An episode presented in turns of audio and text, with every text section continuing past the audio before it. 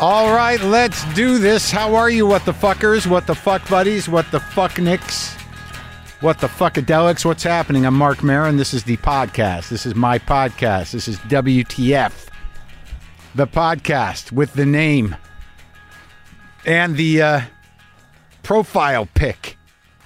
That that pic, the W T F, what do you call that? Uh, avatar or a thumbnail or whatever the hell it is on iTunes. It's been the same since day one. We haven't changed it.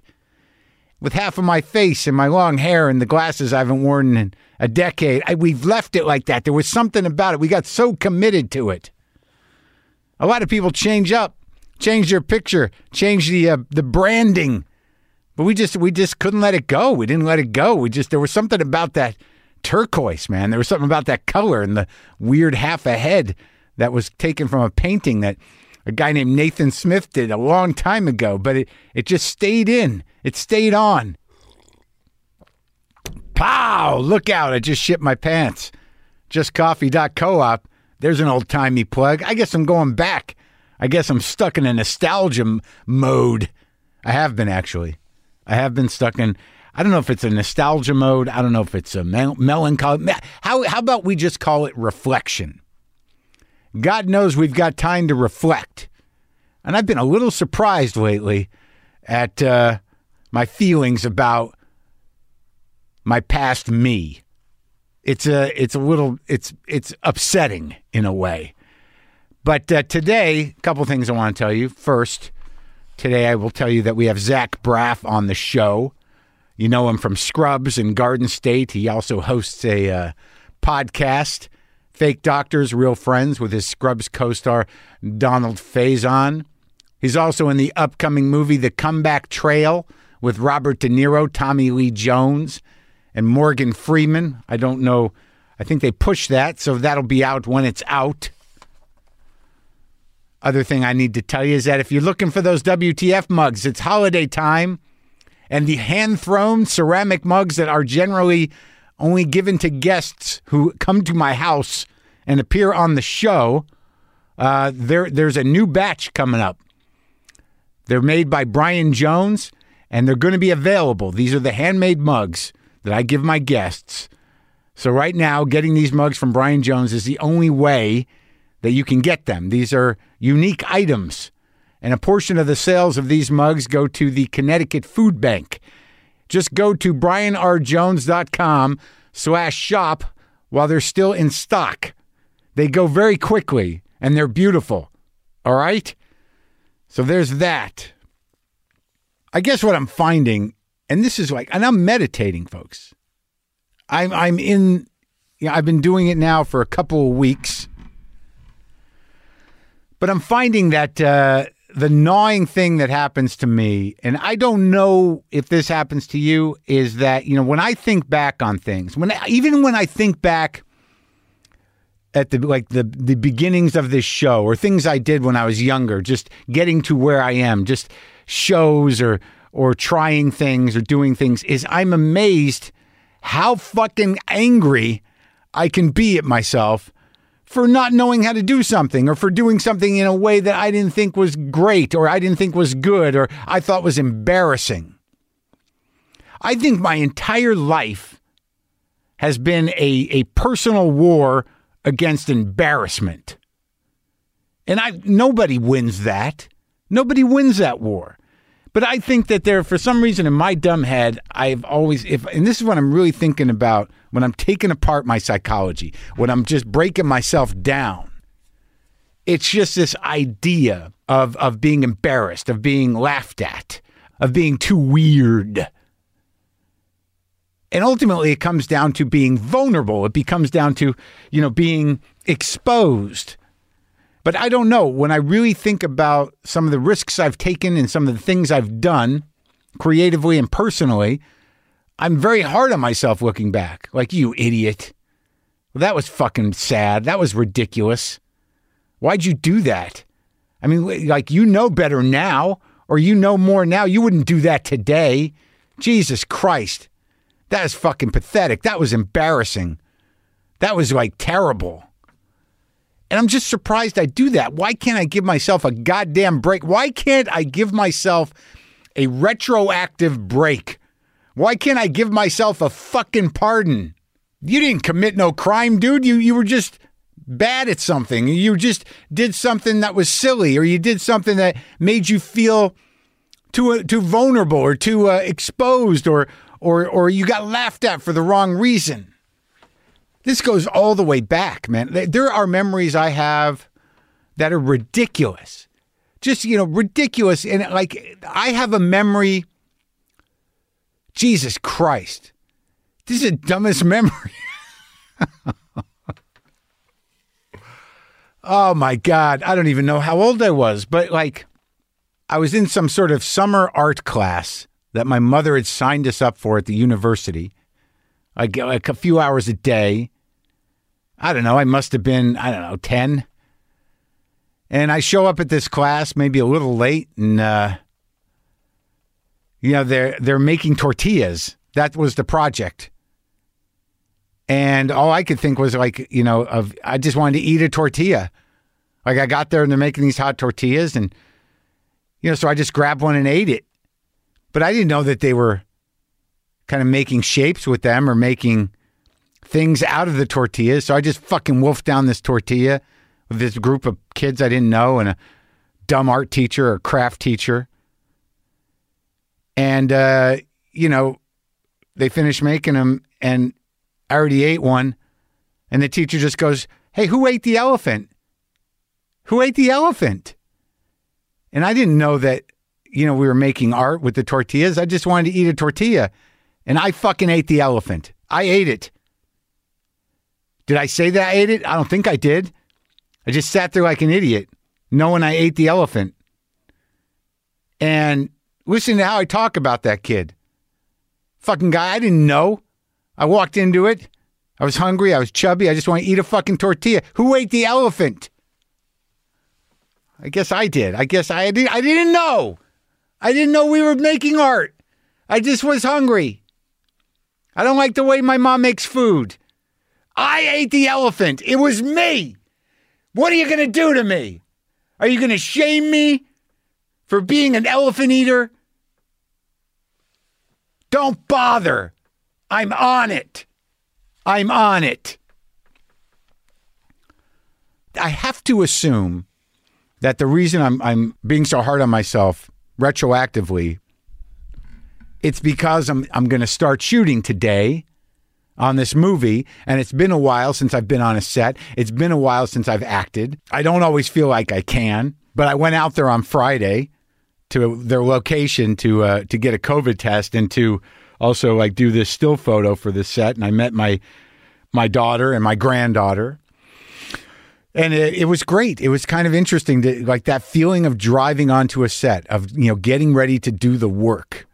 You know, that's why I fucking, I cannot stand people that condescend to the business of filmmaking or T V making, or just sort of like, you Hollywood types, you actors. It's like, you get to a set, you drive up, you see the sign, the little coded sign pointing to where you go to base camp, and there's a security guy there, tells you where to go, and you just see the, you see it all happening, man. You see the trucks, you see people scrambling with lights, you see people, you know, you see extras sitting six feet apart, uh, over by catering. You just see the trailers. You just see like this whole little universe of of work on all levels, you know, coming down from the, the director to the actor, to the gaffer, to the lights, the electricians, to, you know, P As, hair, makeup. It's a little city of of employment and of creativity.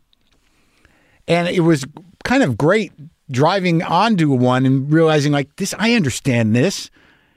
I haven't been on one of these in a while, but like somehow or another, I've done a lot of this in the last decade, and uh, and you just feel your body, or my body. I felt my body just switching into like, all right, we're gonna do the work. We're gonna make a, we're gonna tell a story. We're gonna make a movie. I'm gonna make a guy up that's probably kind of like me, and I don't know how that guy's gonna interact with these other made up people, but that might be fun. So I'm trying to get it in my brain that it's going to be exciting and fun. Maybe it will be, but goddamn, I beat myself up, and uh, I just I'm trying to figure out how to stop that. I think that's been the journey. the one man's war against embarrassment. I mean, when you think about it, what is the one thing you can do to try to fight embarrassment is get on stage and try to make people laugh. You're going to beat it out of you. After a certain point, you know, you don't, it doesn't matter if they're laughing with you or at you. You can probably control either of those after a certain point with a certain skill set, with a little craft. My mother was one of the most embarrassing people I knew. She embarrassed me constantly. And she made me feel like I was embarrassing. I'm not mad at her for it. I guess it was a gift. If my mother didn't make me feel like a mediocre, chubby piece of shit through most of my life, and if she didn't do things in front of other people that made me embarrassed, I might not have the amazing career I have today in my war against embarrassment.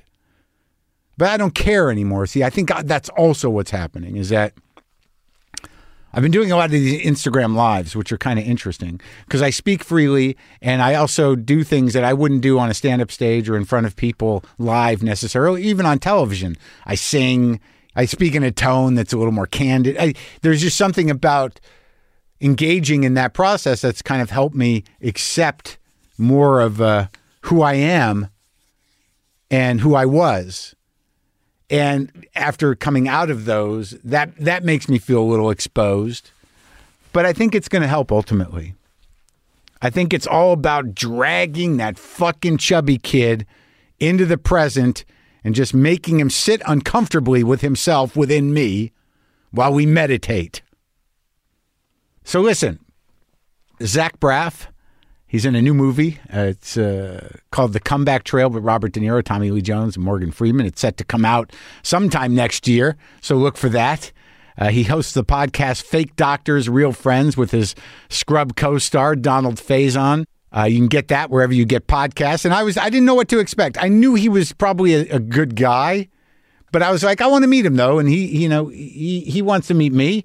And you know what? We had a great talk, great guy. New Jersey. He actually talks like a New Jerseyan, a New Jersey native with the real New Jersey accent, real New Jersey accent. And he reminded me of some of my relatives. So this is me talking to Zach Braff.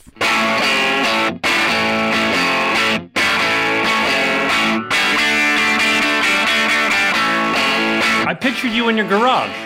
It looks like you got a fancy setup. This is a garage that's a fancy setup. I moved and the garage was sort of built into a room, and then I, I made it in, I had to make it into a house, kind of. Got it. So it's not really a studio. It's more of a, a house, and I've got sound panels up so the noise doesn't bounce around. Hold on, let me get the squeaky toy away from my puppy. Stand by. Hey, no. How old's that puppy? I got a um, a ten-month-old puppy that's just been spayed two days ago. So she's got a big foam thing around her neck, and she's pissed off, and I have to constantly be apologizing to her. You just got the puppy. Did you have a dog, another dog? I did. I just lost a dog I had for seventeen years, um, oh. a little guy named Roscoe. I had to put him down, which is the first time I've ever had to do anything like that. But it was clear that it was time. He was blind and deaf and um, starting to have seizures. Um, I had to do that with a couple of cats in the last year. Two sixteen-year-old cats.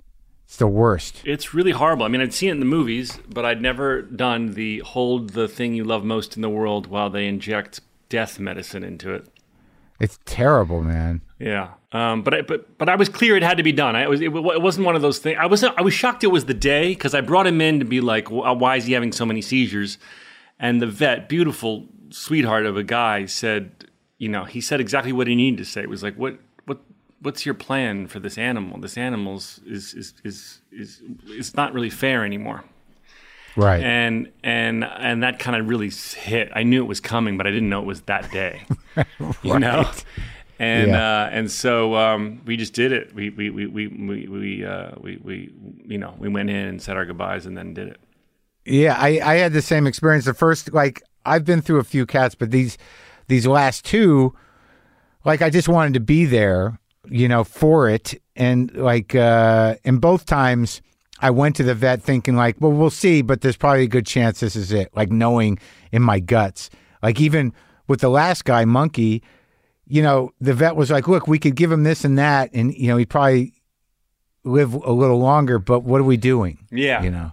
You come, sometimes need, in all aspects of your life, the person who goes, what are you doing? But and if a vet says it, it's like it, it's not in their best interest financially to tell you to, right. You know what I mean? So that's a good vet that says you that. You sometimes need someone to push you over the edge and sort of see the thing you're not seeing. I mean, here's this seventeen-year-old animal who's blind and deaf and having seizures, you know, but you're, you know, I'm holding on for me, not for the animal. I know, and it's weird because, like, what do you hold? Like I was sitting there going, what am I hold? What am I holding out for? I mean, what? What do I think is going to happen? After yeah. a certain point, it's like they're not going to get better. It's They're old. But He's going to wake up just, and be like, wait a minute, I'm fine. Yeah. But that's what you're re- weirdly... But you know what he did? They, when, he came, when they brought him in, they uh, when they so they say he was really just on death's door, and they said, okay, have, say your goodbye, and we'll come in and give the medicine when you're when you're ready. So we were hugging him, and we're kissing him, and we go, okay, it's time. They come in. The doctor comes in. He stands up and starts wagging his tail. Oh. And we're like, you, fu- what are you doing, dude? You're not yeah, helping yeah. this at all. No, oh, exactly. But that, but it gets to that point where it's like, well, they had a good day. They had a good hour. Yeah. Look, he's walking like he used to. Yeah. And that's what you're holding on to. And it's yeah. it's crazy. It's a crazy lesson. Yeah. I mean, there, but, you know, it's like, I think you and I have, have had a lot of loss in this last year. Yeah. Uh, and it's like brutal. It is. It is. I've lost, um, in the last couple of years, I lost my father, who was eighty-four, and at least of old age. I lost my sister to uh, an aneurysm, and I just really? lost my friend to, to COVID. Um, so it's. I've had a lot of death in my life, I, and, and, and during during during this insane pandemic time, it's it's been a real challenge for mental health.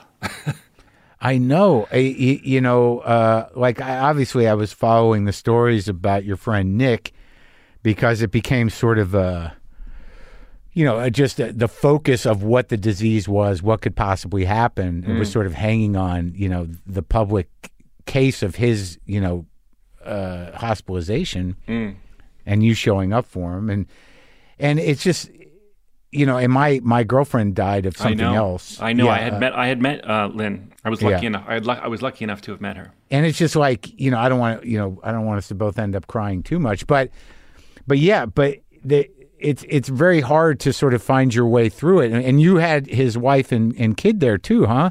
Yeah. So it, um, I won't. We don't have to go down the whole rabbit hole, but just the cliff notes are that they, they had they were falling in love with L A. They wanted to live in Laurel Canyon. They they loved yeah. you know he he loved rock and roll and the history of Laurel Canyon and rock and roll, and that was their dream. You know, there's a great, how did you know him? We did a Broadway show together. We did. Um, Woody Allen uh, uh, turned, oh, bullets, over turned bullets over Broadway, the, the movie, into a big yeah. musical. Okay. And everybody thought it was going to be an enormous hit. And he was the Chaz Palminteri character, and I was the uh, John Cusack character.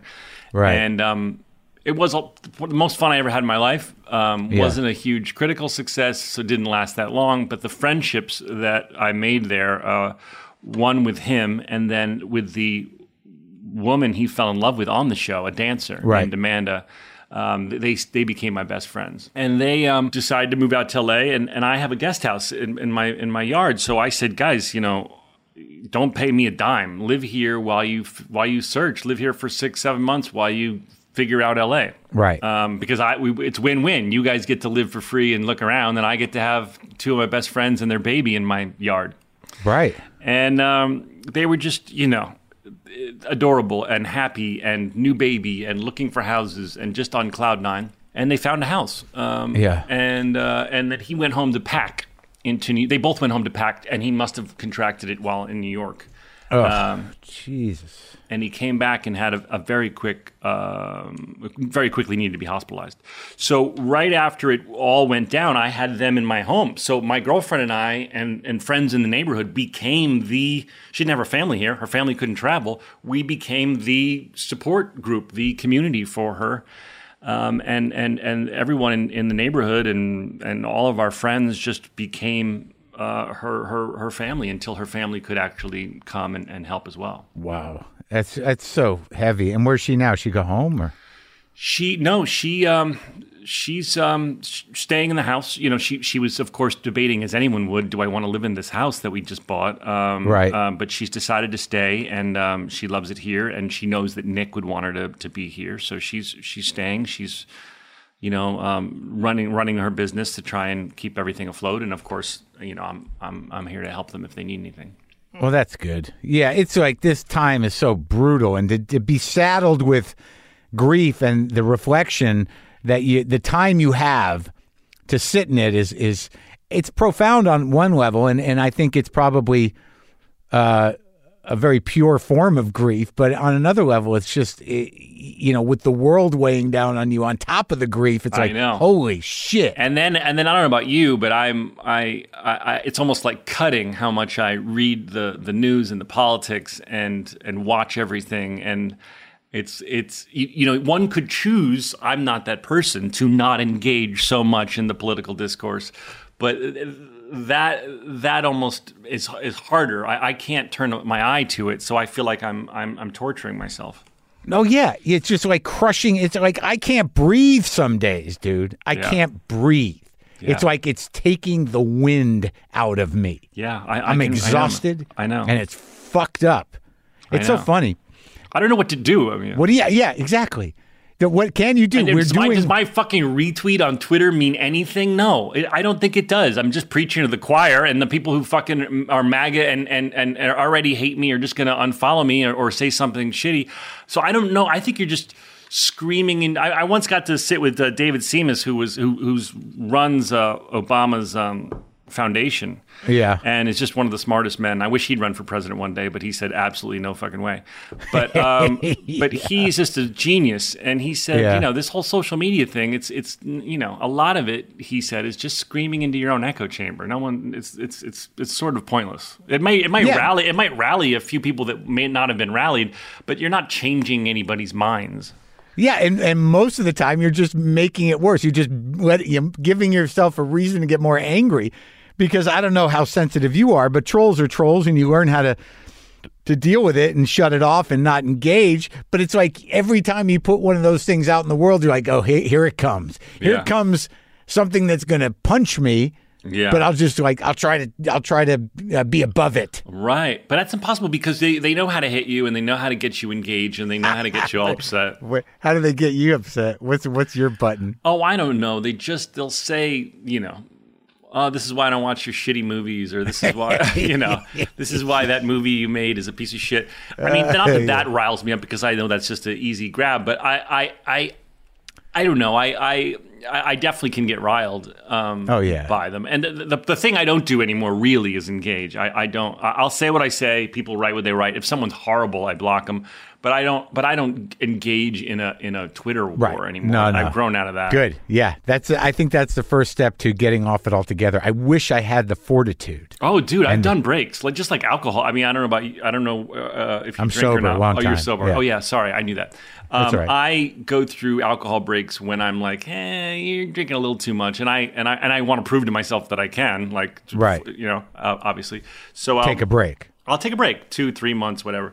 Yeah. Um, and uh, I, I've done the same thing with Twitter, because I've, it's just as much of a fucking addiction as anything.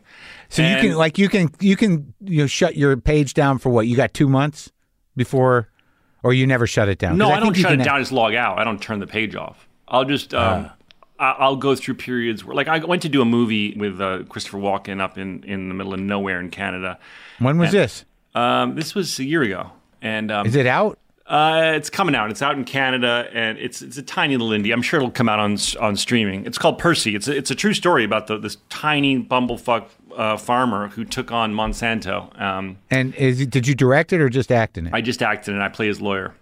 Okay. Um, so you're up there, and you got off Twitter? I was. I went up there, and I went, you know what? If I am on this bumblefuck, like, meth farm town, and I'm drinking, and I'm on Twitter...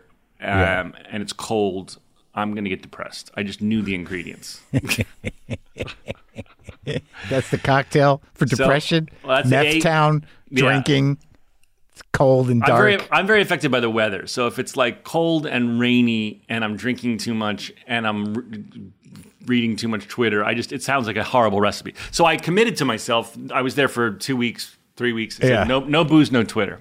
Yeah. And, uh, and, and I'm going to work out. And uh, it made a big difference. I, I, I, I didn't get, I didn't get uh, melancholic. Did you do the uh, working out? Yeah. I, working out is key for me in mental health. I, I, I, in order to stay, keep my serotonin level above a, above the right, in in the right green zone, I need to work out. I've been doing it too. I mean, I've been doing it more, more diligently now. Like, and I'm old. I mean, how I'm, I'm fifty-seven and I'm working out like circuit training three days a week and hiking two days a week, and I'm always fucking sore. Yeah. But I don't know what it would be like if I didn't do that. But, but dude, you know, you feel much better when you're doing it. Yeah, it's a self-esteem thing. It's a it's a it's a serotonin thing. It's a dopamine. Do you thing. have serotonin problems? Yeah, I have had throughout times in my life. Uh, like like real depression. Not like bedridden, but but but definitely I've been I've been on um, antidepressants at times in my life for right. just feeling like. Um, but I, I have I have lots of psychologists in my family, so none of that was ever frowned upon or or uh, or, no. or, or or looked down upon. So I yeah, there's been times in my life um, I've had some some some periods of feeling really really really low. And then sort of used used uh, S S R Is, antidepressants, to sort of get myself above water, almost like a yeah. crutch. And then get a little, okay. get a put a little floor down. Yeah, little, just just get out yeah. of a get out of a hole. And you know, yeah. sometimes it's triggered by a, a death, or sometimes it's triggered by, you know, sometimes yeah. even the scary ones are triggered by nothing. Right. That's the, just, or, or, you know, you can work on what, what is the source of this. But, uh, you know, the, probably the scariest one time I've been down is like, my life is pretty amazing right now. What is going on? You know? Uh, it's, yeah, it's fucked up. Brains that's, are fucked up. That's the scary one. It's so funny. I talk to you and like, you know, I, my family's from Jersey. I can hear Jersey. Yeah. I can hear it. You have a real Jersey accent. People say I have a little one, but I don't have, I don't think I have one. It's certain words um, are stronger, and, and of course, when I talk to my family, it gets stronger. But uh, you know, words like coffee, dog, talk. My yeah. sister used to be like, "Oh my God, you guys, we got to get chocolate because I took the dog on a walk." It's so specific. Yeah, it's very North Jersey. Yeah, it's really not New York. It's really its own thing. Which Jersey did you grow up in? South Orange. Um, Right, it's right next to Newark, um, about forty-five minutes from um, from Manhattan. Right, I grew up. I, I'm from. My family's was was in Jersey City. My father's family, mother's family's in Morris County, I think. Yeah, uh, you know Wayne, we're Wayne yeah. or that's all around me. I, yeah. you know, we we grew up. Um, you know, the commuter train was thirty minutes to Manhattan. So right. We we uh, you know we were we thought of ourselves as a suburb of Manhattan because we weren't really going to Newark for anything. Um, well, when you were growing up, Newark was not there was nothing there to go there for. There was nothing there to go to, and it was scary to us. It was like yeah. it was a tough city that we had heard about, but we there was no reason to ever go there. Right. It was the opposite yeah. of Man- it was the polar opposite of Manhattan. Manhattan was like, oh my God, we get to go to the big city. Holy shit! It's very exciting. Yeah, yeah, we're gonna go see plays. We're gonna go. We're gonna go to exciting things. We're gonna you know, we're gonna go to an adventure. No one was ever like, we're going to Newark on an adventure. So, how did you grow up? Like, because like I met, I didn't realize that that uh, Jessica Kirsten was your sis- half sister. Step-sister. She's my stepsister, yeah. So my parents, uh, my my my father married her mother. Um, when I was thirteen. And, um, you, you know, she was always class clown of the, the family class clown, hilarious. And um, she wasn't, she went to college and didn't, she was going to be a social worker. And then, but everyone, she was so funny. Everyone kept saying, you gotta, you should do stand-up. And I've watched her career go from those things that we, where you had to bring people and we had to buy yeah. four drinks and all that. Right. With like two people in the audience to a billboard of her with her, with her time, with her in Times Square, with her special that Bill Burr produced. I've watched that whole evolution happen for her, and um, there's nobody I know that, that works harder. Yeah, no, I love her. She's uh, she's hilarious. She's a real character. Yeah. So so how many kids? So okay, so your parents got divorced when you were like eleven or twelve. My parents got divorced when I was um, eight or so. Um, my my and then my father started dating. And yeah. it was very bizarre. We did joint custody. So my, my mom moved in with a, a man she was seeing, and she had a house.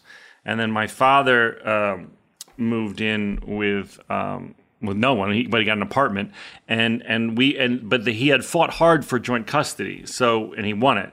So we did a week and a week every Sunday night. We there were four kids. Oldest went off to college. Second oldest was like, I'm sixteen. I'm not doing this bullshit. And but me and my sister uh, would go every Sunday. We'd switch homes. They were both in the same school district, and um, we'd pack up all our shit and and and move every Sunday. It was horrible. So your dad had the sad divorce department, and your mom had my, the house? Yes, my dad had the so- sad divorce apartment, and um, even more bizarre, and I got to put this in a movie one day. So yeah. my dad was was dating and and had to, you know, was back out on the market, and so needed a pretty much, and it was, and was a trial attorney, very busy. So we needed a full-time nanny, this Haitian woman named Jocelyn, who also yeah. had a young daughter. Um, she must have been six. Yeah. And so in the apartment, we would they would sleep on the she and her daughter would sleep on the fold-out couch in the living room. My right. sister and I would share a bedroom, and my father would be in the other bedroom, sometimes with whatever uh, woman Lady. he was he was hanging out with. It's a, it's a real party. It was a it was a packed apartment, and then and, and then and. The, It was it was kind of insane, but uh, but that's so funny because he had the nanny because he didn't want he didn't want to let you guys stay at your mother's more than they, they, right. they, that she deserved in right. his mind. Right, right, and then so he's out working and then dating, and we're packed into this house. It was a very surreal time. I hated it really um, because every Sunday I would we would pretty much cry because we'd gotten attached to that parent. Right, and then you'd move. And then you'd be grumpy and, and, and melancholic. And then about Wednesday, you'd be settled. Right. I mean, I really think it's a source of anxiety uh, uh, for, for me as an adult still, because it was, you know, without like clockwork on Sunday, something traumatic was going to happen. Right. You knew it. Yeah. Separation anxiety. Yeah. Because you do, you do bond with that parent. And they had very different lifestyles. My mom was... was living with this uh, man who she's still married to, who was a psychologist, and they, they were they were homebodies, and they were sort of, you know, hippie hippies a bit. And my dad was like, you know, we're going out, we're going we're going to a restaurant with this new flight attendant I met, and uh, this is Cheryl. Your dad was the, the traditional midlife crisis guy. Oh yeah, I mean, he was a master at at seducing flight attendants. Um, Wow. I remember there were always like uniforms hung on the on the back of his bedroom door of like the woman he'd met on on, on the plane that trip. And just the, the sort of like fucked up boundaries of that.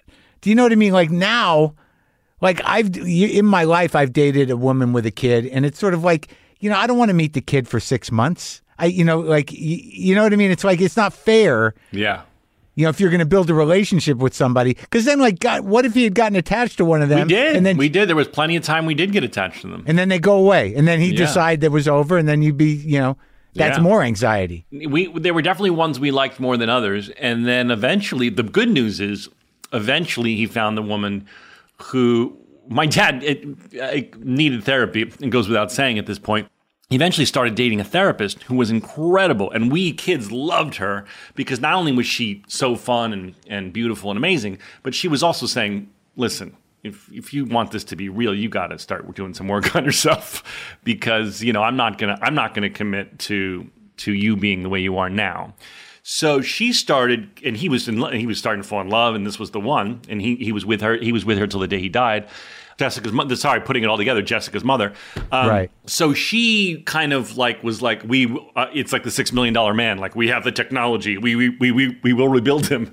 Yeah. And, uh, and she turned him into a much more uh, mentally healthy man.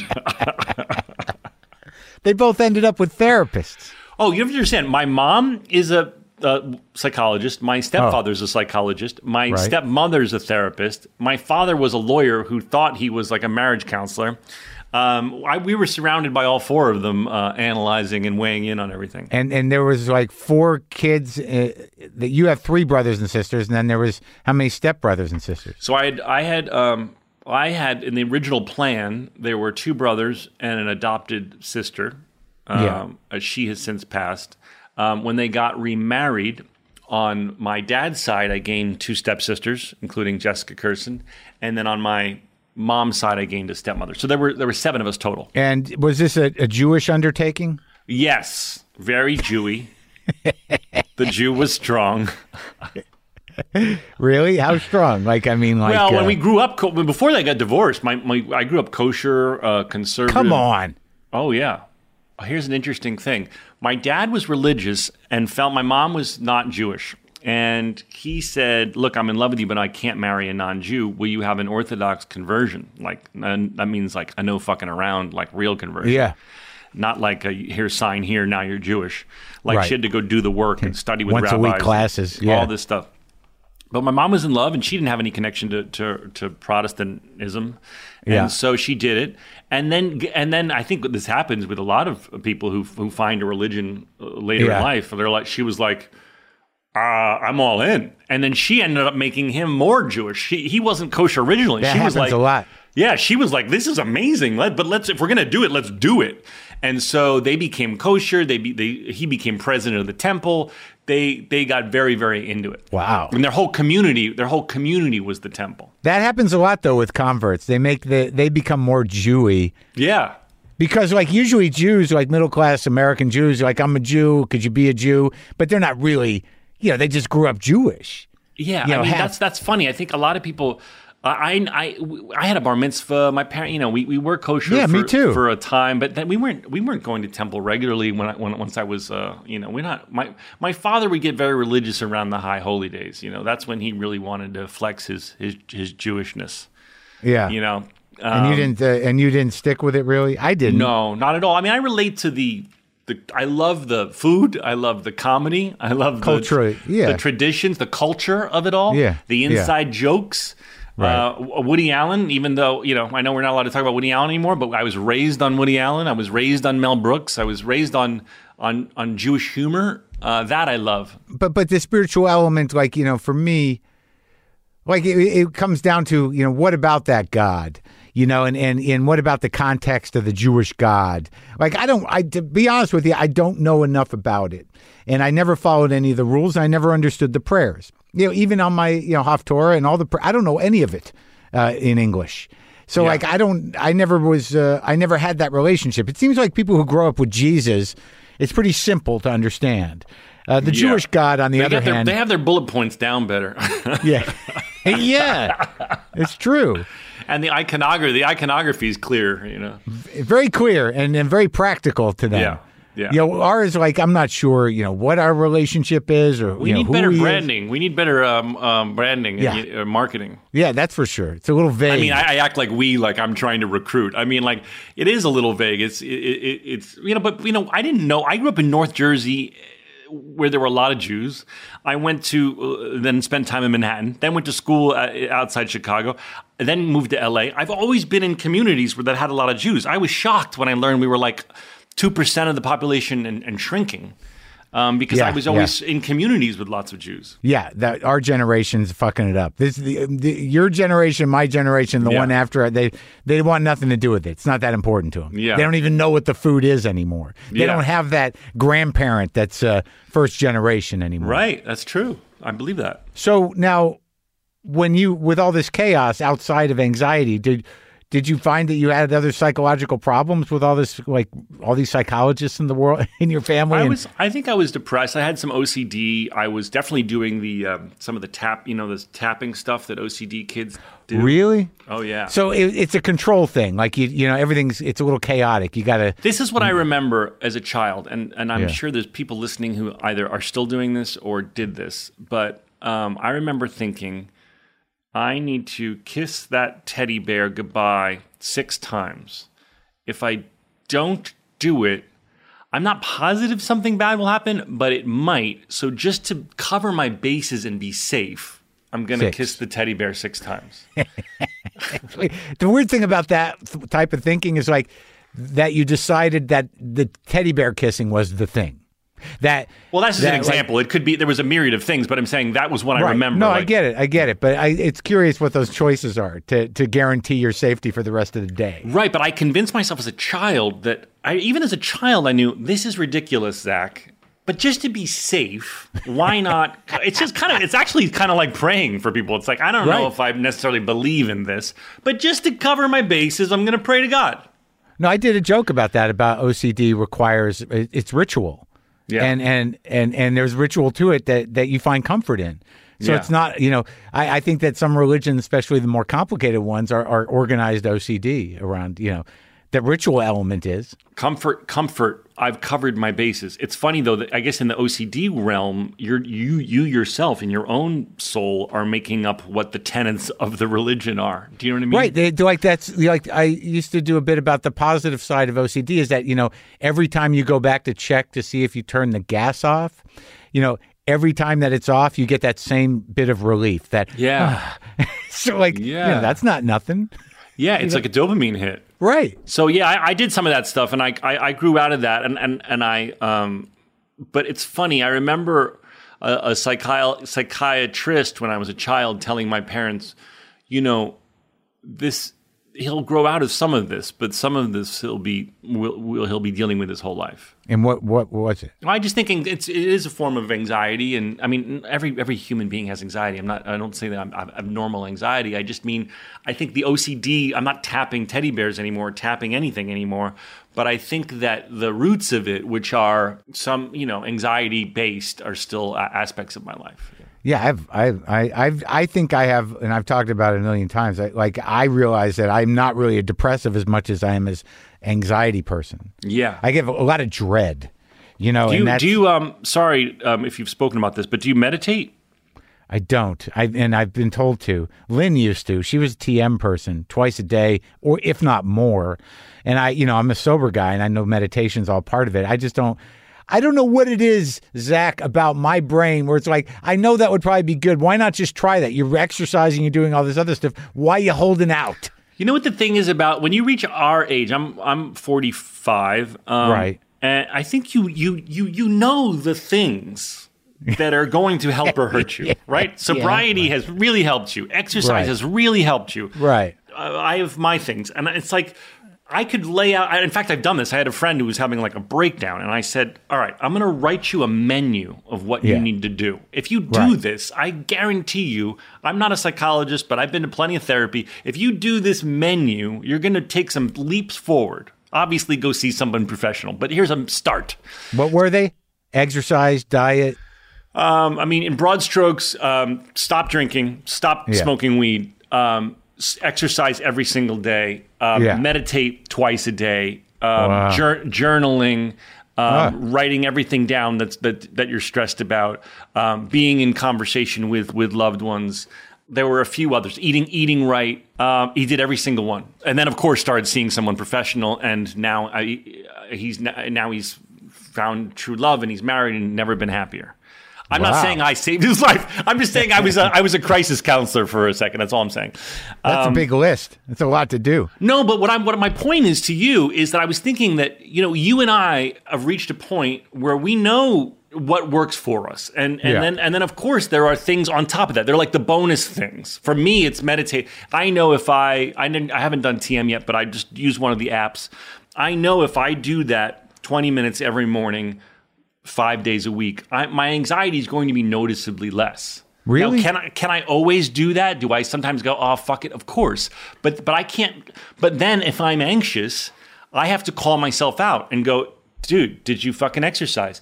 Did you drink too much? Did you meditate? Did you do the things on the checklist? Because then you have to take one hundred percent responsibility for your own mental health. Yeah, and I've been and I've been jacking myself on coffee again. I didn't drink well, coffee another, for years. Yeah, that's another one. Ooh. That was another one on the list. No coffee, no caffeine. As I as I sit here drinking a Red Bull, by the way. I got an addictive brain, so it's like I'll just do it all day until I'm exhausted. Can you sleep? Yeah, I sleep all right. Yeah. Well, I think if you've given up booze, um, in my humble opinion, you should allow yourself some caffeine. No, I'm I'm good. So when did you start the uh, performing business? My dad did community theater.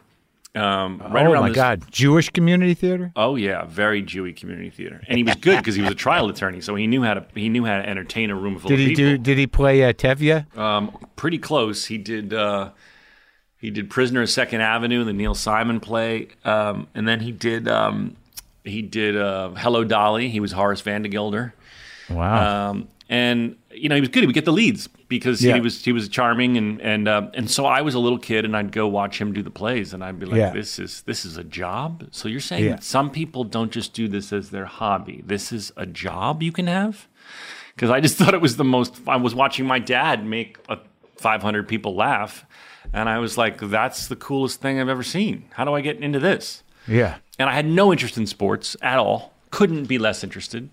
Yeah. And so when it came to camp, which is very big on the East Coast, especially for Jews, um, they were like, you know, there are camps that aren't sports related, Zach. There are theater camps where you go and like you perform and you take classes. And I was into the tech theater too, like lighting and stage set building. Yeah. And he was like, you do all that. You build sets and you you you do anything, stage combat. Uh, th- this is right when video cameras were starting to become popular. Like they even have video courses. And so I, I went there to a place called Stage Door Manor in upstate New York, and I just was like, it was utopia. I, I, I, I had never been so happy in my whole life. It was a summer camp. It was a summer camp where you'd go for three-week intervals. I went for six weeks. Where every three weeks you would do a sh- you'd be put in a show. Every kid was put in a show. Yeah. And, and you rehearse the show and also take classes and also fall in love for the first time and also be up in the woods. And then and then, you, and then you'd start again the next three-week session, and your parents would come up at the end of each of the three weeks and see the plays. Yeah, I went to camp every year. I, I, like, I, I always wondered whether it was my parents wanting me to have new experiences or just wanting me out of the house. It was never clear. Probably both. Why can't it be both? It can be both. I went to an arts and music camp in, in Pennsylvania. That was the best one. What was it called? Lighthouse. Okay. Because there was another one called French Woods that was very popular, too. This was in, like, Potsdam, Pottsville. It was in Pennsylvania, and it was mostly uh, music. And uh, it was not uh, – w- there wasn't theater. It was all music and, and painting and photography and ceramics, but no theater that I can remember. Right. Well, mine was very musical theater, Broadway – kind of show based. I mean, they did have non uh, musicals as well. How many years did you go? I went. F- I went to. F- I went to two different camps. I went for a total of uh, four summers. But the the the one that I'm mentioning is because it was the most impactful. I went to for two years, and while I was there, uh, and it was just it was utopia because it, it, it, it, in public school, not playing sports, I, I you know I had friends because I was a class clown and and and funny, I think. Um, but I but but I couldn't get the girls because they weren't that interested in me, and and just as right when puberty's really kind of kicking in, and there I go to camp and I'm like good, so I'm getting the leads, and I and the and keep in mind half the boys there are already realizing they're gay, so right. It was like you it was I was like oh all the girls yeah. like I you know I was dating like the the popular girl and I'm the lead in the play. I was like I was the quarterback of the football team there. Right. And uh, I never want to leave. I would sob when it was time to leave. So one, um, because it was so close to Manhattan, two hours away, um, sc- uh, scouts would come up and uh, and look at the kids and see who really? was... Yeah. Were there, were there, were there like a lot of like good actors there? Well, yeah, plenty of other known actors besides me have gone there. Um, um, um, Uh, Robert Downey Junior went there, Natalie Portman, um, Josh Charles, Mandy Moore, John Cryer, a lot of, a lot of. Um, so this was a high level. This was a known place. It's the it's it's still to this day the most known if you're if you're going to send your kid to a to a program in the summer. Yeah. Oh, okay, all right. So the scouts come. The scouts come up and they see like, hey, is there any talent for me to recruit to send on auditions in Manhattan? And I got scouted, and um, a manager started submitting me for auditions in, in the city. My parents How would bring me in. Um, thirteen. Do you remember your first girlfriend's name?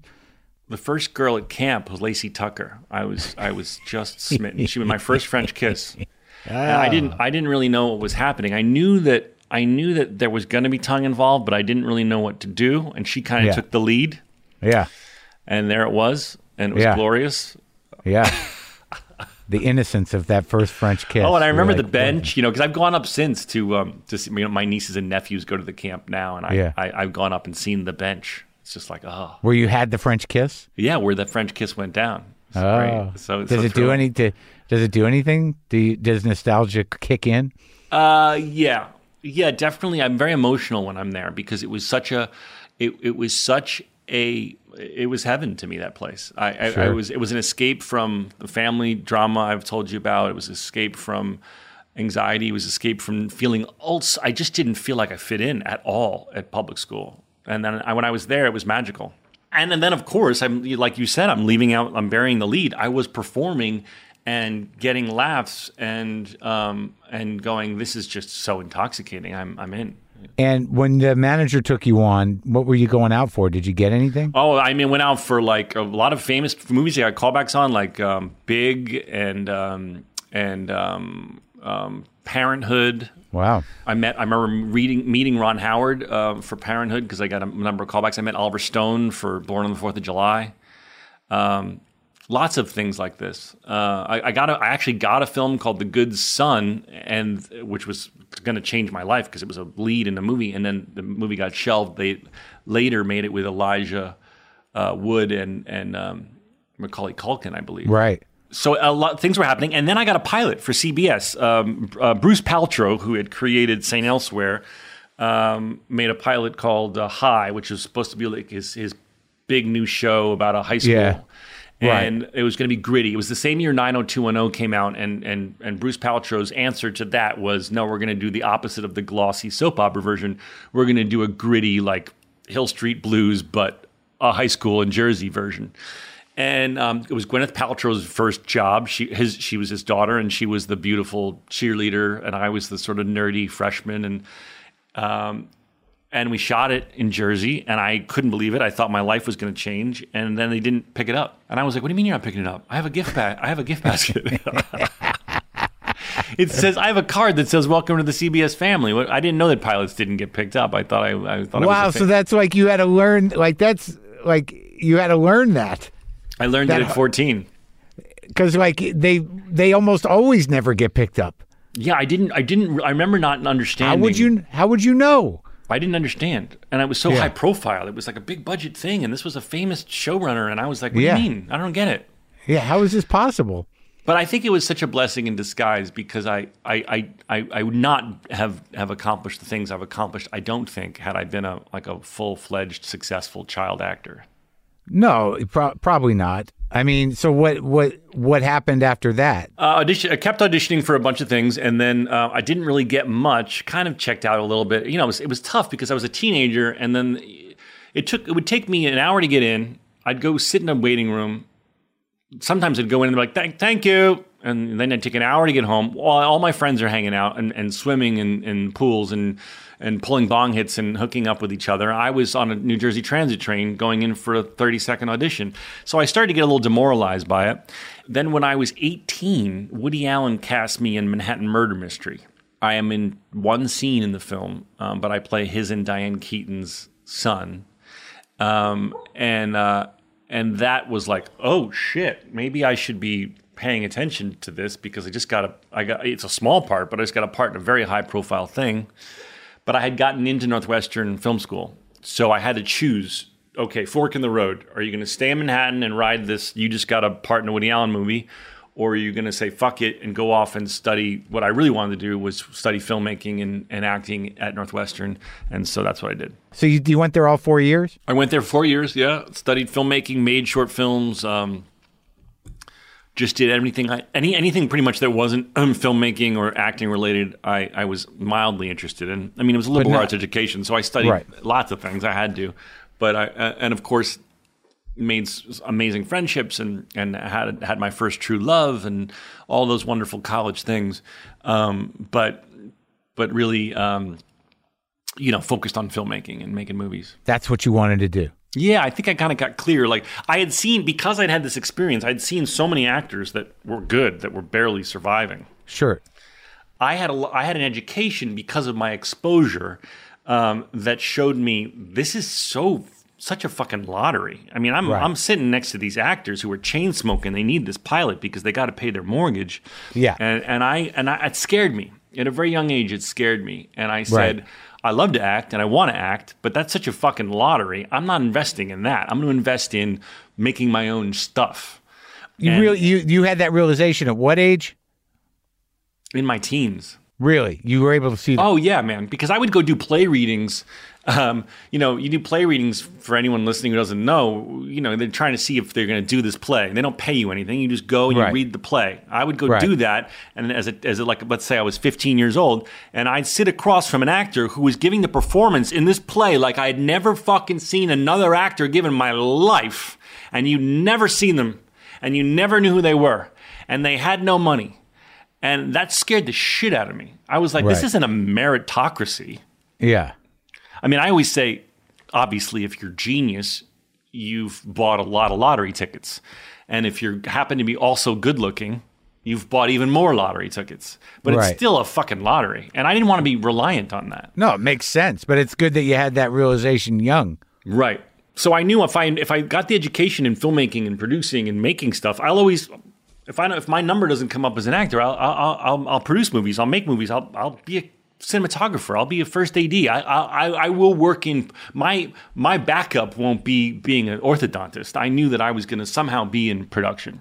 Right, and then but like when does how does Scrubs happen? That changes fucking everything, right? Yeah, well, that's a bit of a jump. I went um I went back to Manhattan after school and started PAing on on a rap oh, so videos. So you you you made the movie before that, huh? No, no, no. First, I I went to Manhattan and started doing what a lot of kids do out of film school. I was PAing, and this was the, the height of video music videos. Right. So it was like this is like ninety-seven. People are making like seven million dollar music videos, right? And a lot of them are shooting in Manhattan, and I, I worked on a lot of those. And that kind of was a continuing education. I got to see production firsthand and be a grunt.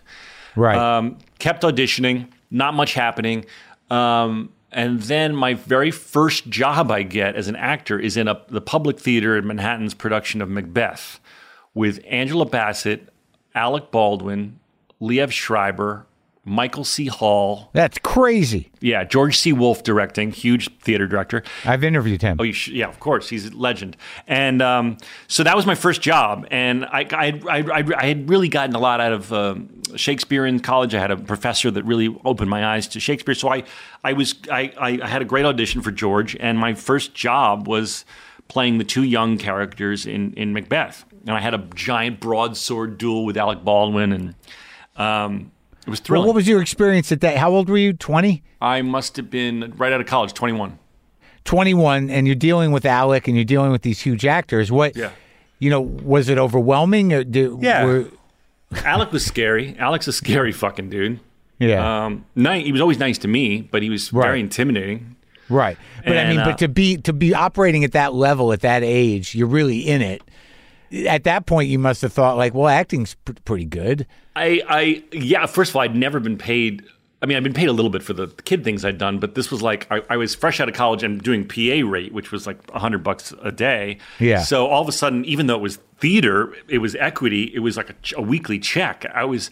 My self-esteem shot up because I was like, not only am I in a play, but I'm getting a regular check for acting. This is cool.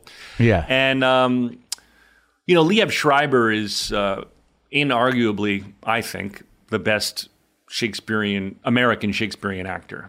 Alec was great, don't get me wrong, but I think even he would say watching Liev play Banquo in the show was like grad school. Yeah. Because he's just a phenomenal, phenomenal Shakespearean actor. That was one of the coolest things I took from it, just getting to watch. I learned so much from watching him and Michael C. Hall, obviously. Then I started to get a little traction. I started. I, I did a little indie um, called Getting to Know You. Then I did a film called The Broken Hearts Club, uh, Greg Berlanti's first feature film. Uh-huh. Um, it was about a bunch of gay friends living in West Hollywood. And I, by this point, I'd moved. I'd followed a girl out to L A, which was a debacle, and I was waiting tables at a French Vietnamese restaurant called Le Colonial. I remember that place. Yes, it's now if you if you know um where the Leica store is. It's over like uh, Beverly Hills, right? It's over yeah, on. Do you uh, know where the there's a giant Leica store that's uh, Beverly and Robertson? Yeah, yeah, yeah, yeah. That that used to be it.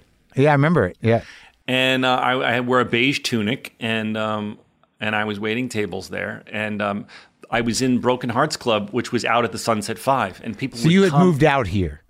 I had moved out here. I, I followed the girl out here, but in my mind, it was kind of like, even if it doesn't work out with the girl, I'm starting to get momentum. I got two indies under my belt. Like, I got to start making some moves. Um, but I got out here and was broke. So waiting tables like like all uh, broke actors do. And um, But my film, the indie Broken Hearts Club, was at the Sunset Five, and people would come from the movie theater, having seen the film, to the restaurant for drinks or dessert. And they'd do a double take, and they say, we we just saw your movie. And I'd yeah. say, oh, thank you. And they say, you you were great. And I'd say, yeah. well, thank you. Let me let me tell you about our specials. We yeah. have the, and it was so it was so incredibly humbling. Yeah. And I I always say that, you know, only in Hollywood can you go see a film and then have the star of the film wait on you for dessert. Sure. And it was in this time where I where I uh, first auditioned for Scrubs, um, and um, and that that of course changed my life. I didn't make Garden State, my first feature, until. Um, Until uh, I think the second hiatus from, from Scrubs. Oh yeah, you were in. It's so funny that the uh, that whole waiter story. There's a guy, a comic named Mark Cohen, used to do a joke about living in uh, Hollywood, and his parents came out to visit him. They'd be out to dinner, and his mom would say, like, I think that I think that waiter is Potsy from Happy Days. And Mark, Cohen, and, and Mark Cohen goes, no, that can't be Potsy. Oh my God, it is Potsy. That's true. I mean, I I uh, I would have the most humiliating things, Mark, where I would like go on a meeting, and I'm a general meeting where I'm just talking to a producer and I'm blowing myself up because yeah. I'm talking about all the great things that are going on, and yeah, I can't believe it. It's so exciting. You're just fucking doing a dog and pony show. And then I'd go to work and I'd look and they'd be like, I just sat at table twenty-five, and it would be him and uh, his friends. Ugh. And I'd be like, fuck. And then, and then it's awkward. He doesn't want to address it, so he gives a little smile, but I'm like pouring wine for him and his friends Ugh. after two hours earlier doing a general about how great my life is. Oh, it's the worst. And it's like, but you got, you know, you made it. Like, yeah, I remember the, the one story time, has a happy ending. Yeah, I mean, I remember I had an I had a fucking meeting uh, with somebody. I, I I don't know if it, was, it wasn't the Four Seasons. It was another hotel, and this was like you know you know like maybe ten years ago, or or less. And fucking Sebastian Maniscalco is waiting tables over there. And I and then I, I knew he was a comic, but I didn't know he had that day gig. And now he's like one of the biggest comics in the world. So sometimes yeah. it ends okay. Yeah, but there's I, plenty of happy endings. But, um, but I remember but that moment of seeing him and knowing that, you know, this is just fucking hell. I know so many, you know, listen, there's plenty of people uh, who don't have a happy ending to that to that tale. And I'm I, I'm very aware of how, how lucky I am that I... But I, uh, yeah, it's not for the faint of heart. This, this fucking this hard business. Yeah. So, all right. So, so, but Scrubs turns everything around. It's a hit show, and you do it forever. But, the, yeah. but, but, but mostly, if in, in, if what you're saying is true, and I'm not doubting you, that it gave you the the wherewithal and, and the momentum to make a movie, which is yeah. what you want. So the first thing that because of because of my hustler, I'm gonna fucking make it or or die trying mentality. I went, oh my God, this show is going to be my ticket to having people take my my screenplay seriously.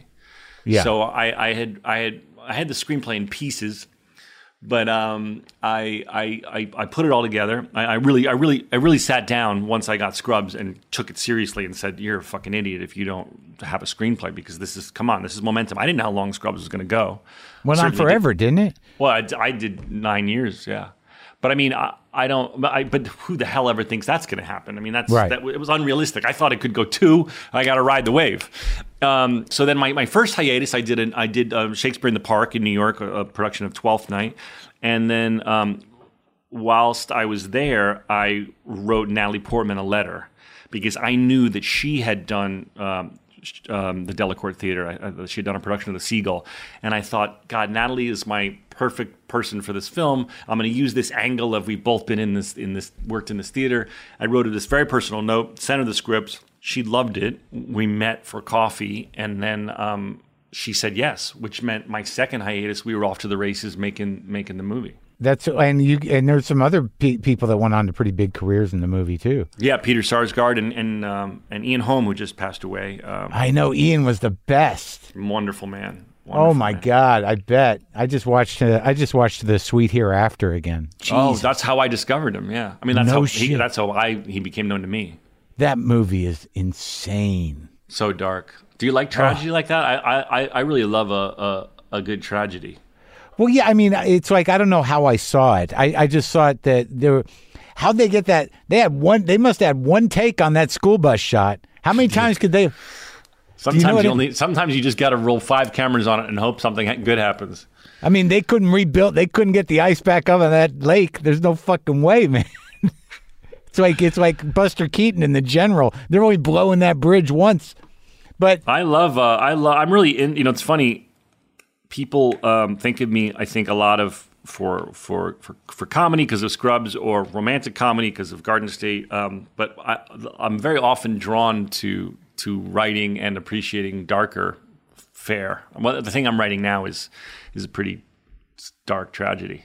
Really? Maybe, but maybe it's because of all the, I mean, I, not maybe. I, I, living it's, in it's, it. it's, it's what's coming out of me, you know? I uh, um, I think that it's what's, uh, uh, I once had an, an amazing um, singer write, write a song for my film and it wasn't exactly right. And I tried to give him some notes and he said, Zach, I gotta be honest with you. It's just in, in this day and age, in this moment, after watching your film, that's what came out of me.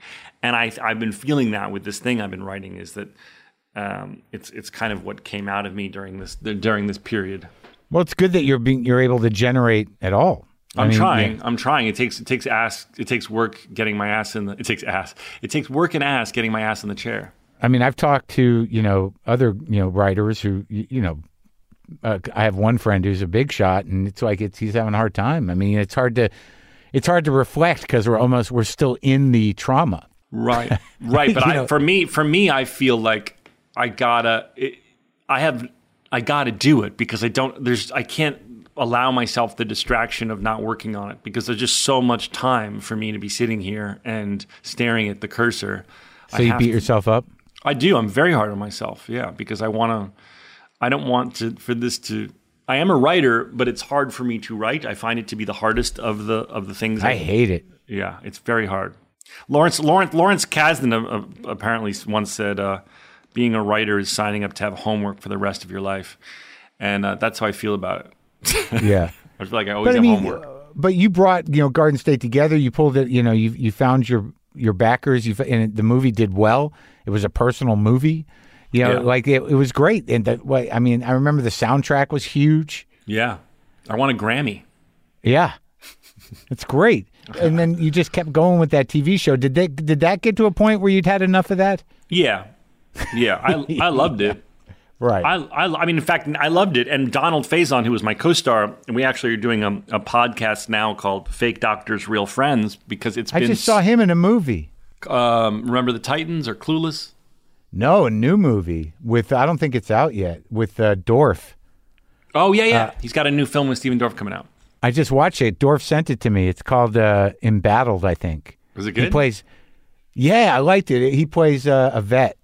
Yeah, he's amazing. He's my best friend in the world. And so we we kind of like during the during quarantine and, and everything said, well, we, we we we have a lot of free time on our hands. Let's go back and watch the episodes and talk about them and joke about them and kind of tell old stories. So we've been um, we've been doing that. And it's reminding me of how much fun it was and and and all and, and and all the nostalgia. But of course, after nine years, I was definitely over it because I just felt like I started to see us all recycling jokes and leaning yeah. into jokes, and um, and it's it's hard because the money is ridiculously intoxicating. But I felt like I, I want to do other things. But you did do another movie, and you did other things. Yeah, I've made I've I've made three. I've directed three features. Um, Two since. of them were yours. Two of them I'd written. One uh, one called "Wish I Was Here." I wrote with my brother Adam. Um, and how did you finance that? Oh, you Volt. Um, that one I got in a bit of a, uh, a pickle because it someone presented me the idea of trying to crowdfund like half of it. Uh-huh. And this was right at the beginning of Kickstarter being on everyone's radar, and um, and I and I said, okay, that's kind of cool. Like, what if we? What if we did that? What if we didn't have a studio and I put in my own money and, and we get a financier to put in a little bit of money, but then like half the money is comes from promising these incentives, set visits and T-shirts and merch and posters and signed everything. And and um, we uh, it became very controversial. I became I think I was the first known actor director to do it, and it became it was so successful. It funded beyond what we asked for in, in twenty-four hours. Right. That that there was instant backlash saying you shouldn't, you as a known entity shouldn't be using this. Right. Uh, this should be for people who, who have no other means. Um, and it became, a, I, I unfortunately, or fortunately, I guess, became the face of the debate. Should should people um, who have uh, fan bases be allowed to participate in crowdfunding campaigns? That's and what where, where did that land? Um, well, I, I think after uh, people weighed in enough, nobody nobody really does it. You know, I was on the cover of Variety, being like, "Is this the new wave of financing?" Um, and and not many people, I think, have ever done it since because of the amount of of of uh, antagonism there was for the very idea, um, which then hurt the film, I think, because I think that people judge the film as like, oh, that's that half crowdfunded movie. Um, wow! I, and and it, it was it was a bit of a bummer because I I really am proud of the film, but not a lot of people saw it. Well, I'm sorry, buddy, and I. It's okay. It was years ago. So, and then the one you directed after that, Going in Style. So then I, yeah, so then I got hired. Then I had my first big studio come to me and be like, hey, we loved that movie and we loved Garden State. Do you, do you ever think about directing like a big-ass studio movie? And I was like, go on, go on. And it was um, a remake of uh, of a George Burns movie called Going in Style. And it was uh, Morgan Freeman, Michael Caine, and Alan Arkin um, starring as, as three seniors who rob a bank. Well, I remember the original. I remember, you know what I remember the most out of that movie? What? Is that, that medium shot of Strasberg having the heart attack on the bench. Yeah. It's almost like a long shot, right? Am I yeah. remembering it right? And you yeah, just see him. Like... You know, uh, Ted Ted Melfi wrote the script, uh, great screenwriter, and he didn't, uh, there's not a ton that's that's still from the original. I mean, other than the concept of three seniors who were sort of fucked over by society and by the system. Um, get go go rob a bank, and our ours ours was able to fold in all this, you know, current day conversation about, um, you know, uh, corporations, you know, canceling pensions and and and the bank has their money and they don't want any, they don't want to steal a dime more than the pension that's owed to them, and um, right, it was great, man. I got to I got to make a big ass action heist movie in, in Manhattan and Brooklyn, and um and I think it's I think it's really funny. But was the experience, I mean, it's a lot to manage, I guess, but the experience of shooting your own movies, I guess you just sort of like, you know, keep your cool and you've got your D P and you focus on what needs to be done. You get, you, it's all about the sort of community that you build around the production, right? Right. And taking one day at a time, because you gotta, you can't, if you think about making a, a big action movie with three seniors in, in the height of summer in Manhattan, Um, it is impossible if you look at the whole thing. You know? Yeah. We have, you know, everywhere Morgan Freeman walks, there's paparazzi following him and fans, and so it's not it's it's advanced filmmaking, uh, making an action movie in Manhattan in the summer with celebrities. Right. So you just got to go, okay, what is today? And you put blinders on. Okay, fuck, and then now what is this morning? Right. And and and if you just keep making it smaller, smaller, smaller. And if you ignore the fact that you have a huge crew and ignore the fact that you have celebrities and you just go, okay, the first mor- the, this this morning we're going to make a short film, and the short film is called This Scene. And that's how you kind of got to, that's how I approach it. I just kind that's of It's like keep... applied O C D. That's like yeah, that's... Exactly. Small yeah, it's it's ritual to yeah. to uh, to make it handleable. Right, exactly. I did watch uh, the new movie The Comeback Trail. Yeah. And uh, is that based on another movie? Um, very loosely. Uh, George Gallo, who, you know, who made Midnight Run and is, is sold more screenplays than anybody in Hollywood, is sort of an action comedy writing legend. Yeah. Um, saw a years, years and years ago at a festival, he saw like a super low budget version of the concept of yeah. this. Right. And, and, and said to himself, man, this is not well executed, but what a concept. And it always stuck with him.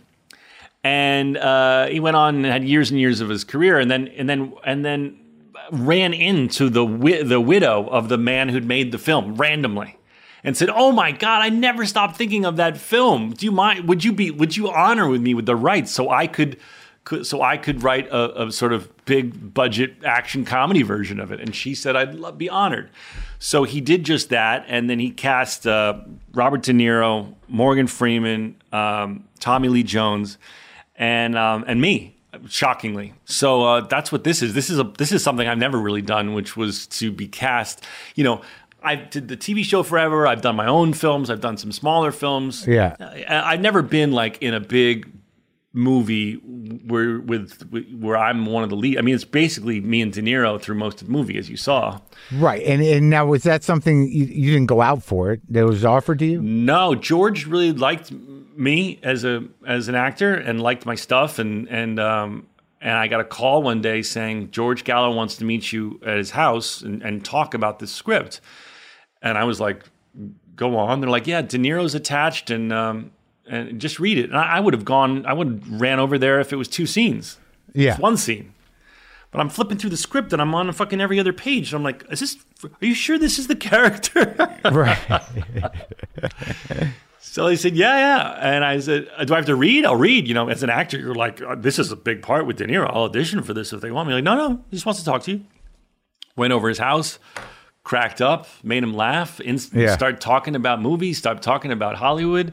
And uh, he goes, look, I want I want you to do it. There's a, the only thing you got to do is, look, Bob happens to be in town. And, uh, and you know, I know you met Bob. I had met Bob, like, so, you know, socially once or twice. But, yeah. Um, he said, Bob just kind of wants to talk to you. Yeah. And I'm like, oh, okay. So I go and meet Bob for coffee. And uh, I'm so fucking nervous. My palms are sweating thinking about it. And I don't, I don't know what's going to happen. And he just kind of, he's like, you know, we he had met before. Actually, he knew Jessica because uh, Jessica Kirsten, all circles back to Jessica, was his uh, coach advisor, for that movie, co- yeah. coach for the for the comedian. The movie comedian, yeah. And um, so we talked about Jessica. We talked about. Did the he other know time. that going into it though, or did you tell yeah. him that? Oh, yeah. he knew. Yeah. He knew. I, well, that was my ace in the hole. I was gonna, I was gonna be like, hey, you know, we've met before, but you know, Jessica, who's you know, Jessica has become like his his good buddy. Um, they've stayed friendly. So anyway, couldn't have gone better. We we laugh, we shoot the shit. And then as we're walking out, he goes, all right, well, I'll see you on set. And I was like, holy shit, I think I just got this big-ass movie. So we go yeah. down to Albuquerque, New Mexico. And, that's where uh, I grew up. Really? Hmm? It's uh, it's quite a quite a place. Uh, yeah, people, uh, I, I don't know that people always get the best impression of it. I didn't, I didn't necessarily have the best impression of it. I, I think it's I think it's... Uh, felt like it was on hard times. It's a little beat up, yeah. So you shot the whole movie in New Mexico? Yeah, whole oh, wow. film shot in New Mexico, um, and um, and it was a blast. And I got to know him and, and work with him, and really had to give myself pep talk after pep talk. Like, dude, you cannot be intimidated by this being De Niro. Like, you have to. I don't know if that's ever happened to you when you're working with someone you really admire, and you kind of like pretend this is somebody. It's not a living legend. It's weird. I did one scene with him in The Joker, and, you know, but I was on set for like a week, you know, mm-hmm. watching him. But I had one walk and talk and a scene with him. Yeah, I remember. I know he became very human to me very quickly. I, I, I maybe it's just because I interview so many people, but like, you know, I, I, I definitely within, you know, half an hour, I'm like, oh, this is this is this guy, Robert De Niro. He's the greatest actor ever, but this is who he is now, and this yeah. is his process. Is what's very, you know, sort of humanizing in my very brief experience with him anyways, was to, to just sort of watch his process at this point. Like, because you make all these assumptions about somebody's process when you watch their movies growing up. You know, but, you know, as an older actor, you know, what it takes for him to get the stuff in his head and the kind of the process of that, you're like, you know, you you really st- you start to see him, or I did anyways, as a guy who does the job and, and he's just, he's the guy, you know, yeah. Didn't that happen? Yeah, I think he was way, I think people don't, can't imagine how, I found him very shy. Very. And every I was with him for a whole movie, so day by every day on a graph, you could I could feel him warming up to me. By the end, right. we were texting each other and making each other, sending each other funny shit on the internet. Yeah. and, and I've been to dinner at his house since, and and, uh, and and now we become friendly. But I I was taken aback by how he would be sitting in, in off in his chair, um, not really talking to anyone, reading right. a book or, or on his phone. And then he'd come to set and he'd call action, and there was De Niro, and he'd come to life, and he was intense, and he was amazing and brilliant and going for it and, and saying, keep the camera rolling, I want to go again, I want to go again. And then they go cut, and he'd kind of just quietly go back to his chair and pick up his book. And I, yeah. I, I was I was I was surprised by that, that he wasn't like he didn't he wasn't he was quiet and shy. But it is true, the the way those guys can turn it on and the control they have over, you know, I've become very aware of people's faces. Guys that are great at it have this amazing consciousness of their face. Mm-hmm. That's interesting. I think I think what, what, what a lot of film actors who aren't great at it don't know is that so many times we as directors just need a shot of you looking out the window. Reacting. I just need, yeah, you're trying to do too much. I, I my girlfriend and I watched, um, you know, lots of films and T V, and we're we're saying to each other like, oh, he's, I wish someone had told him or her to just do less, because you can tell the person has talent, but they haven't been directed to, to trust that the camera's going to take them seventy-five percent right. of the way there. It. They over, yeah. they. She's an actress, right? Yes, she's uh, uh, Florence Pugh. She's a phenomenal actress. What did I just see her in?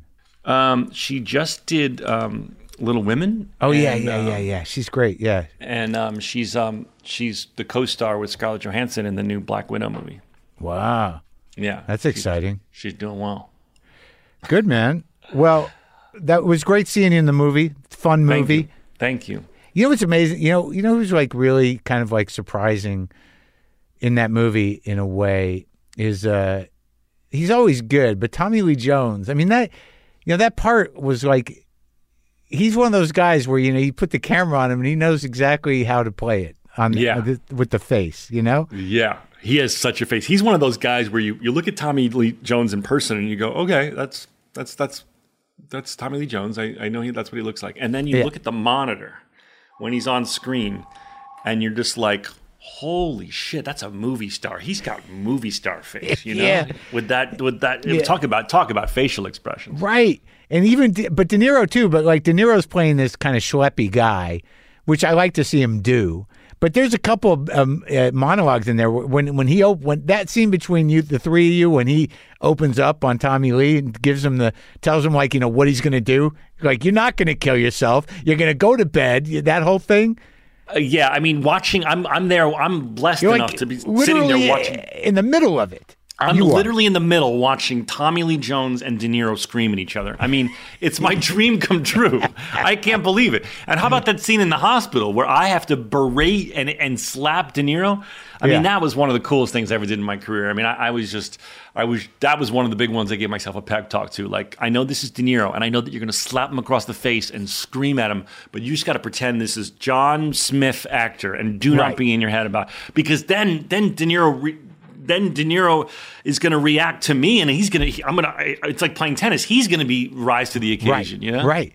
And how many times did you have to do it? Oh, I did. I, we we we did that Covered scene for all you know all day. Yeah, all right.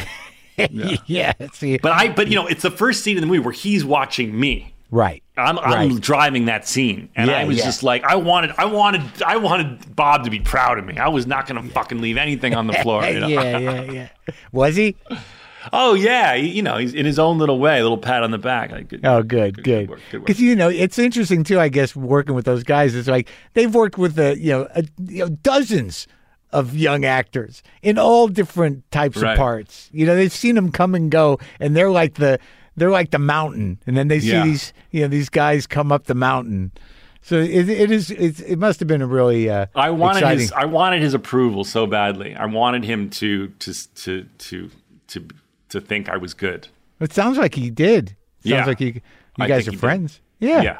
I think he I did. mean, I, I think if he didn't like your work, he wouldn't have you to the house for dinner. No, nah, you don't have a bad actor over to dinner. Come on. All right, buddy. Well, it was great talking Thank to you, Thank you man. so much. It's an honor, man. I, I, I really love your work, and I and I love your podcast, and I, I just think you're a, a really a special human being, and I, I, I appreciate you having me on. Oh, I appreciate you doing it. What's your podcast called again?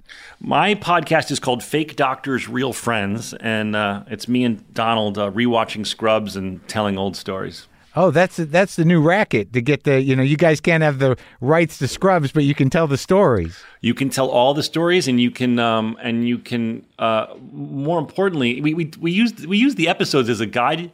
It's kind of perfect for us because neither one of us were stand-ups or anything, but if we have this, if we have the material to reference of, right. of a, a half hour of comedy, we can t- reference those jokes, but then go off on these long-ass tangents about other shit, and it's That's perfect great. for us. Yeah. Well, great. Well, right. uh, best of luck with it, man. All right, thank you. It's great seeing you. Thanks, Mark. Take it easy. All right, bye.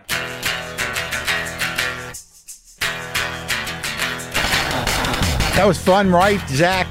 Touching, nice, good talk, good guy, decent fella. All right, he's in The Comeback Trail with Robert De Niro, uh, Tommy Lee Jones, and Morgan Freeman. Sometime next year, you'll see that movie. He hosts the podcast Fake Doctors, Real Friends. Okay? All right. Let's play a little.